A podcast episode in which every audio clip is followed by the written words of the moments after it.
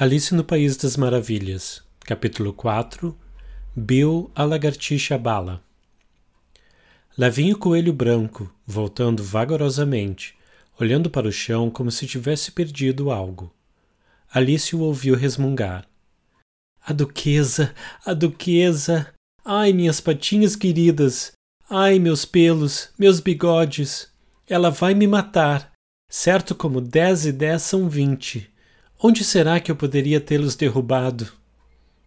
Alice, em um instante, adivinhou que ele buscava o leque e o par de luvas de pelica. Começou a procurar por pura boa vontade, mas eles não apareciam. Tudo parecia ter mudado desde o mergulho na piscina, e o grande salão, com a mesa de vidro e a portinha, desaparecera completamente. O coelho branco viu Alice, que procurava nos arredores, e a chamou com aspereza. Ué, Mariana, o que você está fazendo aqui fora? Vá para casa agora e me traga um par de luvas e um leque. Rápido, já! De tão assustada, Alice saiu correndo na direção que o coelho branco apontou, sem ousar explicar o erro que ele havia cometido. Ele achou que eu fosse a empregada, disse consigo mesma enquanto corria. Vai se surpreender quando descobrir quem eu sou. Será melhor levar as tais luvas e o tal leque, se eu conseguir encontrá-los, é claro. No momento em que dizia isso, Alice se deparou com uma casinha bem cuidada, em cuja porta brilhava uma placa de latão com o nome W. Coelho. Entrou sem bater e correu escada acima com o maior medo de esbarrar na verdadeira Mariana e ser expulsa antes de encontrar o leque e as luvas. Que estranho, ela disse. Fazer o serviço de casa para um coelho. Aposto que a Diná será a próxima a me dar serviço. E começou a fantasiar o tipo de coisa que aconteceria. Senhorita Alice, venha cá neste momento. Apronte-se para passear, diria a gata. Já estou indo, senhora, mas preciso cuidar para que o rato não fuja, responderia Alice. Eu só não acho, Alice continuou, que eles deixariam a Diná viver em casa se ela começasse a mandar na gente desse jeito. Então entrou em um quartinho bem organizado, com uma mesa sob a janela, na qual, como ela esperava, havia um leque e três pares de luvinha de pelica. Pegou o que precisava e ia saindo quando seus olhos pousaram em uma garrafinha próxima ao espelho. Dessa vez não havia nenhuma etiqueta dizendo beba-me, mas, mesmo assim, Alice a destampou e colocou na boca. Eu sei que alguma coisa interessante vai acontecer, disse consigo mesma. É assim sempre que bebo ou como algo. Deixe-me ver o que essa garrafa faz. Espero que me faça crescer. Já estou cansado de ser essa coisa minúscula.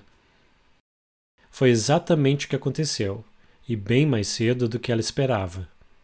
Antes de chegar à metade da garrafa, sua cabeça já batia no teto, e Alice precisou se curvar para não quebrar o pescoço. Largou a garrafa com pressa, dizendo: Já é o bastante. Espero não crescer mais. Desse jeito, eu já não passo na porta.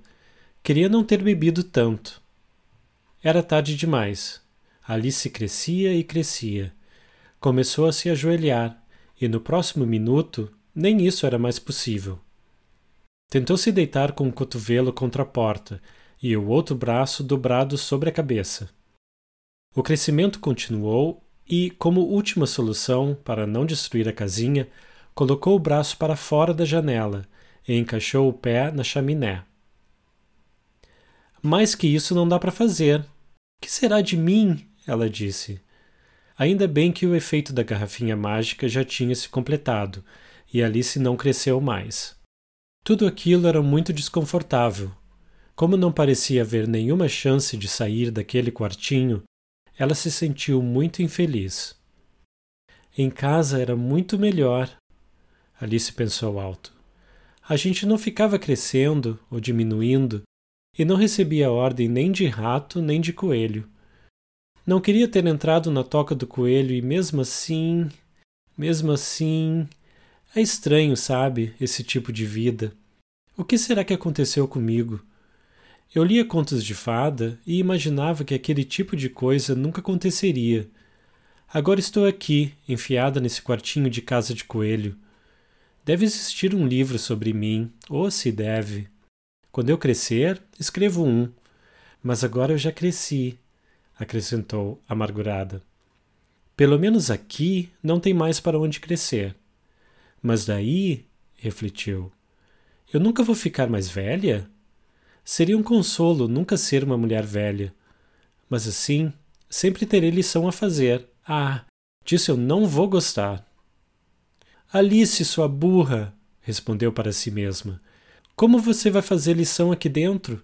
Não tem nem lugar para você, muito menos para um livro de lição de casa, não é? E assim continuou, cada vez tomando um lado da conversa e produzindo um baita debate. Minutos depois, ouviu uma voz lá fora e parou para escutar. Mariana, Mariana! dizia a voz. Traga minhas luvas neste momento. Passos subiam as escadas. Alice sabia que era o coelho branco à procura dela e trêmula fez a casa balançar, praticamente se esquecendo de que agora estava umas mil vezes maior que o coelho e não tinha motivo para ter medo. O coelho branco foi até a porta. Tentou abri-la, mas era impossível, pois a porta abria para dentro e o cotovelo de Alice a pressionava no sentido oposto. A menina escutou-o dizendo para si mesmo: Então eu dou a volta e entro pela janela. Isso você não vai fazer, pensou Alice. Quando imaginou ter ouvido coelho branco embaixo da janela, repentinamente esticou a mão, fazendo um movimento no ar. Não agarrou coisa alguma, mas ouviu um berro, uma queda e um vidro se quebrando. Com a barulheira, Alice concluiu que o coelho tinha caído no meio da estufa de hortaliças, ou algo assim. Veio então a voz do coelho branco, cheia de raiva, Pat! Pat! Cadê você? Depois surgiu uma voz que ela nunca tinha ouvido. Com certeza estou aqui, colhendo maçãs, meu senhor, disse Pat. Colhendo maçãs, certo, disse o coelho branco estressado. Aqui, venha me ajudar com isso. Mais barulho de vidro quebrando. Diga-me, Pat, o que é aquilo na janela? Com certeza é um braço, meu senhor, Pat pronunciava senhor. Um braço, seu jumento, desse tamanho? Enche a janela de tão grande? Com certeza, meu senhor. De qualquer jeito, é um braço, disse Pat. Bom, ali não há nada do interesse dele. Pegue-o e leve-o embora. Houve um longo silêncio depois disso. Alice apenas ouvia um sussurro aqui e outro ali, como: Com certeza, meu senhor. Eu não gosto de jeito nenhum, nenhumzinho. Faça o que estou mandando, seu frouxo. Alice novamente esticou a mão, fazendo um movimento em busca de algo. Dessa vez, ouviu dois gritinhos e mais barulho de vidro quebrando. A estufa de pepinos deve ser das grandes, pensou Alice. O que será que eles vão fazer? Só queria que fossem capazes de me puxar pela janela. Eu é que não quero ficar mais aqui. Aguardou um tempo sem escutar mais nada. Enfim, veio um ruído de rodinhas de carroça e uma zoada de vozes falando ao mesmo tempo. Ela decifrou algumas palavras. Cadê a outra escada? Ué, eu só trouxe uma. A outra tá com o Bill. Ô, oh, Bill, traz aqui, rapaz. Aqui, ó, nesse canto. Não, primeiro amarra uma na outra. Ainda não chegou nem na metade da altura. Ah, já tá bom demais. Não seja rabugento. Aqui, Bill. Segura a corda. Será que o teto aguenta? Cuidado com a telha solta. Eita, tá caindo tudo. Olha a cabeça! Estrondo de uma batida. Ei, quem fez isso? Acho que foi o Bill. Quem é que vai descer pela chaminé? Ah, eu não. Vai você. Eu é que não. Então vai o Bill. Escuta, Bill. O mestre disse para você descer pela chaminé. Eita, então o Bill precisa descer pela chaminé? Alice falou consigo mesma. Poxa, eles parecem colocar tudo nas costas do pobre do Bill. Essa lareira é apertada, para falar a verdade, mas acho que consigo dar um chutinho. Ela abaixou o pé o mais que pôde na chaminé e aguardou. Até que escutou um pequeno bicho, não dava para adivinhar qual tipo era, se arranhando e se mexendo um pouco acima dela. Alice deduziu: É o Bill. Deu-lhe uma bicuda e ficou esperando para ver o que aconteceria. A primeira coisa que escutou foi o pessoal fazendo coro. Caramba, lá vai o Bill! Junto veio um grito do coelho branco. Ei, você aí na cerca, agarre-o! Então, silêncio. Depois, outra zoada. Segura a cabeça dele! Alguém deu um conhaque para ele. Não o deixe engasgar. E aí, meu velho, como foi? O que aconteceu? Conta tudo pra gente. Por fim, veio uma vozinha fraca e chiada. É a voz do Bill, pensou Alice. Olha, nem eu sei direito. Não quero mais, obrigado, estou melhor. Mas estou muito abalado para contar a vocês. Só sei que alguma coisa me arremessou feito uma catapulta e eu saí voando, igual a um foguete, contou o nosso Bill. Você voou de verdade, camarada. Parecia uma bala de canhão, disseram os outros. Precisamos botar fogo nessa casa, afirmou o coelho branco. Alice então gritou o mais alto que pôde. Queimem e eu mando a Diná pegar vocês. Houve um silêncio mortal. Quero ver o que vão fazer agora. Se tivessem algum juízo, arrancariam o teto, pensou Alice. Depois de um ou dois minutos, reiniciaram o reboliço. Alice ouviu o coelho branco dizendo: Encham um carrinho de mão para começarmos. Encher com o quê? pensou Alice. Mas não deu tempo de matutar. Um banho de pedrinhas passou zunindo pela janela, algumas acertando-a no rosto.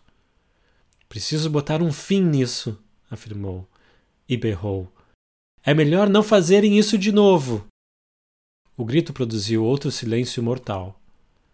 Alice percebeu com surpresa que alguma das pedrinhas se transformavam em bolos assim que tocavam o chão. Ao ver essa transformação, uma ideia brilhante surgiu em sua mente. Se eu comer um desses bolinhos, refletiu Alice, com certeza meu tamanho vai mudar de algum jeito. E como é impossível que eu cresça mais, acho que vão me deixar menor. Engoliu um dos bolos e ficou muito alegre ao perceber que já estava diminuindo. Assim que estava pequeno bastante para passar pela porta, ela correu para fora da casa onde uma tropa de animaizinhos e passarinhos a aguardava.